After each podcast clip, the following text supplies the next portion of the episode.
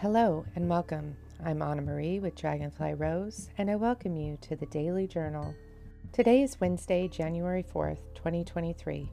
On Monday, I was talking about how I have realized that I have been living in a survival state my entire life. This week, I have been delving into the caverns of my mind and emotions. I have found that I do not give to myself in the way that I give to others. I do not take care of myself the way that I take care of others. I do not give to myself what I need. As I was writing this week, I was focused on the things that I do that are just for me. I started a list of the things that I do every day that I do just for myself, and that list had two items. Two things that I do for myself every single day. Only two. I spend my day doing things for my family, for clients, for other people. I then composed a list of all the things that I have done that have been just for me. Not to sell, not for myself, but that's also for others. Things that I do that are specifically just for myself. The list that I made was quite long.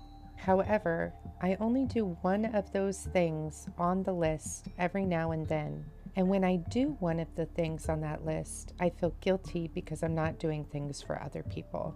So this week, I've been trying to do at least one of the things on that list every day.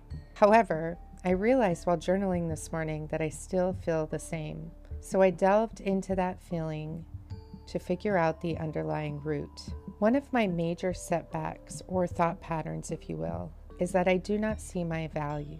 I don't see my value as a therapist. I don't see my value as a mother. I don't see my value as a friend. I don't see my value as a partner.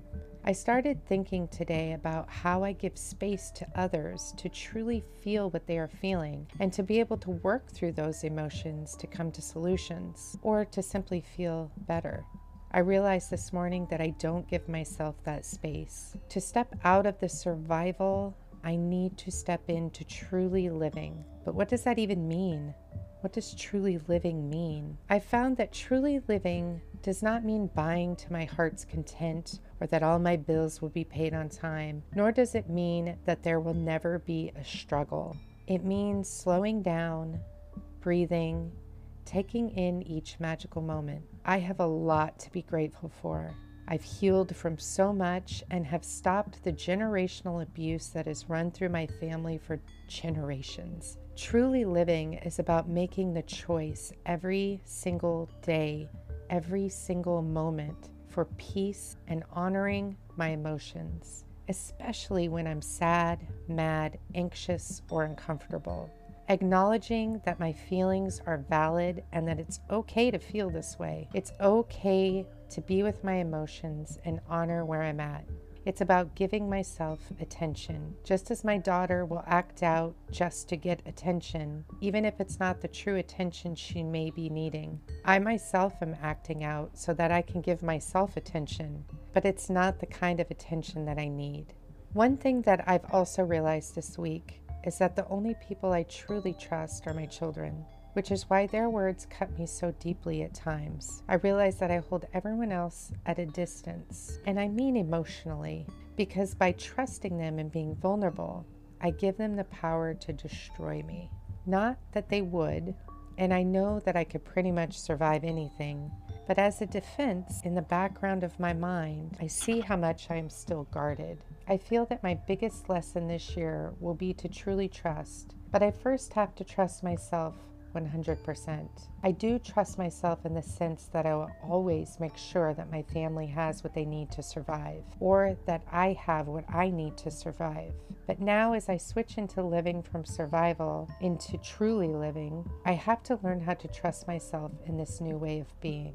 Not to say I won't trust people along the way, but I do need to trust myself, my mind, and my choices first. I also realize that I need to forgive myself for my past mistakes. I need to forgive the woman that I was for the decisions I made while I was just trying to survive. And above all, I need to be gentle with myself. The message I received from my intuitive card reading for the listeners is this Right now, your energy is blocked or off balance. You may be trying too hard to assert your will or neglecting making decisions out of low self confidence. This is the underlying energy that you're functioning out of right now.